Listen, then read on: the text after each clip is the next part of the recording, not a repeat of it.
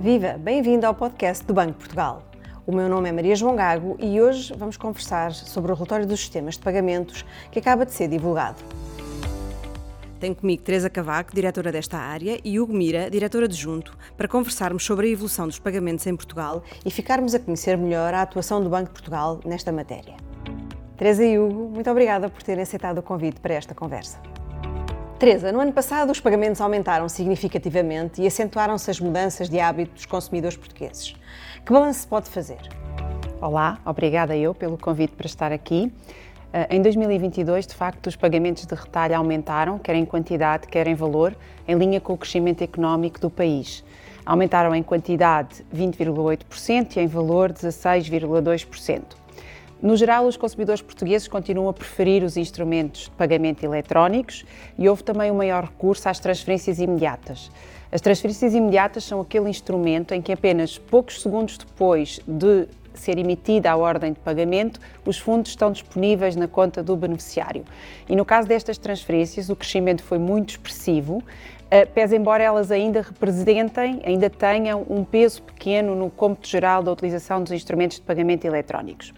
Os cartões são, sem dúvida, o meio mais utilizado pelos portugueses no dia a dia, representam 88% dos pagamentos realizados um, e acentuou-se ou, ou continuou-se uma tendência de forte utilização dos pagamentos contactless e dos pagamentos online. Antes da pandemia, os pagamentos contactless representavam apenas 8% do valor total, do número total dos pagamentos com cartões e hoje em dia, eh, em final de 2022, representam quase 50%. E quando falamos de pagamento contactless, estamos a falar dos pagamentos efetuados com cartão, mas também dos pagamentos efetuados através dos dispositivos móveis. Portanto, em síntese, o que é que temos nos pagamentos em 2022? Temos um grande predomínio dos cartões, temos o acentuar da utilização do contactless e das compras online e temos um crescimento expressivo das transferências imediatas. Os níveis de fraude mantiveram-se em níveis muito reduzidos, mas nas operações com cartão aumentaram. A fraude é um motivo de preocupação para o Banco de Portugal? Os níveis de fraude em Portugal na utilização dos instrumentos de pagamento eletrónicos são muito reduzidos em comparação com o resto da, da União Europeia. Os dados disponíveis para o primeiro semestre de 2022 de facto mostram que os cartões são o instrumento em que existe mais fraude em cada 1 milhão de operações com cartão, 242 são fraudulentas. Mas como o valor médio da utilização do cartão é baixo, também o valor médio das operações fraudulentas é baixo e ronda os 45 euros. Depois, o segundo instrumento de pagamento eletrónico em que temos mais fraude são as transferências a crédito. E no caso das transferências, nós temos por cada milhão de transferências, 5 operações fraudulentas. E por último, temos os débitos diretos em que por cada milhão de operações nós temos apenas um débito direto uh, fraudulento. Um, o que aconteceu também em 2022 foi uma tipologia de fraude diferente. Aumentaram uh, as fraudes cometidas por recurso à utilização de mecanismos de engenharia social aquilo que comumente se designa de phishing, ou seja, os infratores conseguiram capturar os elementos de segurança e de autenticação forte dos clientes e iniciar e validar transações de pagamento um, em seu nome. Por isso, a mensagem que nós aproveitamos sempre para passar quando falamos de fraude é relativa aos cuidados que os utilizadores devem ter para evitar um, a fraude nos pagamentos. E esses cuidados passam por repetir a mensagem de que não se devem partilhar as credenciais de segurança nem os elementos de informação, sobretudo quando somos confrontados com mensagens, com telefonemas suspeitos, de origem suspeita um, e que não conhecemos. Todo o cuidado é pouco. Exatamente. Hugo, na defesa da igualdade no acesso aos pagamentos, o Banco de Portugal analisou situações de discriminação de IVA. O que é que está em causa e como é que o supervisor atua? Olá e obrigado pelo convite. Antes eh, de, entrarmos mais em detalhe, é importante percebermos o que é, que é a discriminação de IVA. O IBAN, como nós sabemos, é o identificador da nossa conta. Ele começou a ser mais usado quando, quando fizemos a, a, migração para a área única de pagamentos em euro e que veio substituir um pouco o, o antigo NIB que nós usávamos quando queríamos fazer transferências. A legislação europeia eh, vem obrigar ou vem dar ao utilizador a possibilidade de, quando está a realizar transferências ou débitos diretos, utilizar uma conta e um IBAN em qualquer estado, um dos Estados-membros. Portanto, o que é que isto significa? Significa que na prática não podem haver restrições, quer das empresas, quer dos prestadores de serviços de pagamento, quer da administração pública, a que os utilizadores possam indicar IBANs de outros países para, serem de, eh, para pagarem os seus débitos diretos ou para receberem as suas transferências.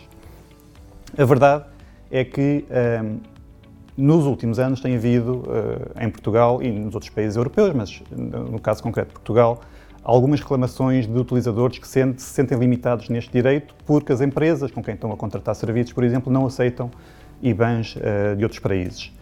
E, uh, acabam por fazer esta reclamação ao Banco de Portugal e nós uh, iniciamos os, os, os, trabalhos de tentar perceber o que é que está a acontecer. E contactamos as instituições, as empresas, designadamente, fazemos as nossas diligências para uh, que, interagindo com elas, lhes transmitimos o enquadramento legal e para que elas possam adaptar uh, os seus sistemas para resolver uh, a situação e permitir aos utilizadores esta possibilidade de, de indicarem IBANs de outros países. A verdade é que estas diligências que nós temos feito têm surtido efeito e, portanto, e as situações identificadas estão corrigidas na sua generalidade. Só deixar uma nota final que este tema da discriminação de IBAN é um tema crítico para a verdadeira área única de pagamentos em euro e, portanto, a Comissão Europeia tem sido muito ativa e muito vocal neste, neste tema, interagindo com os Estados-membros para que uh, se consiga uh, generalizar esta, esta uh, a utilização dos IBANs e reduzir as situações de discriminação de IBAN. O relatório dos sistemas de pagamentos faz uma análise sobre o impacto da guerra na Ucrânia nos pagamentos em Portugal. Que efeitos é que foram detectados? Com a invasão da, da Ucrânia pela Federação Russa, a verdade é que os refugiados ucranianos procuraram outras zonas para se estabelecer e Portugal foi um desses destinos. E o que é que isto resultou ao nível dos pagamentos? Passámos a ter muito mais operações feitas com cartões ucranianos em Portugal do que tínhamos nos anos anteriores. Isto foi particularmente notório a partir de março de 2022, em que, durante, a partir desse, desse período, a taxa de crescimento multiplicou-se por 10 face àquilo que se verificava nos anos, nos anos anteriores. Este aumento de, de, de, operações com cartões ucranianos em Portugal não foi só um aumento quantitativo, mas foi também uma transformação da forma como, estes como os pagamentos foram feitos em Portugal. Se até 2021 os pagamentos eram muito focados na componente de turismo e de estadias de curto prazo, a partir de março de 2022 houve uma transformação clara, passaram a ser uma utilização muito mais próxima da utilização de residentes, com particular ênfase no comércio e o retalho e também na manutenção e reparação de veículos automóveis. Teresa Iu, muito obrigada por esta conversa sobre um tema tão próximo dos consumidores portugueses. Para consultar o relatório dos sistemas de pagamento e saber mais sobre a atuação do Banco de Portugal nesta área, consulte o site bportugal.pt e siga-nos no Twitter, LinkedIn e Instagram.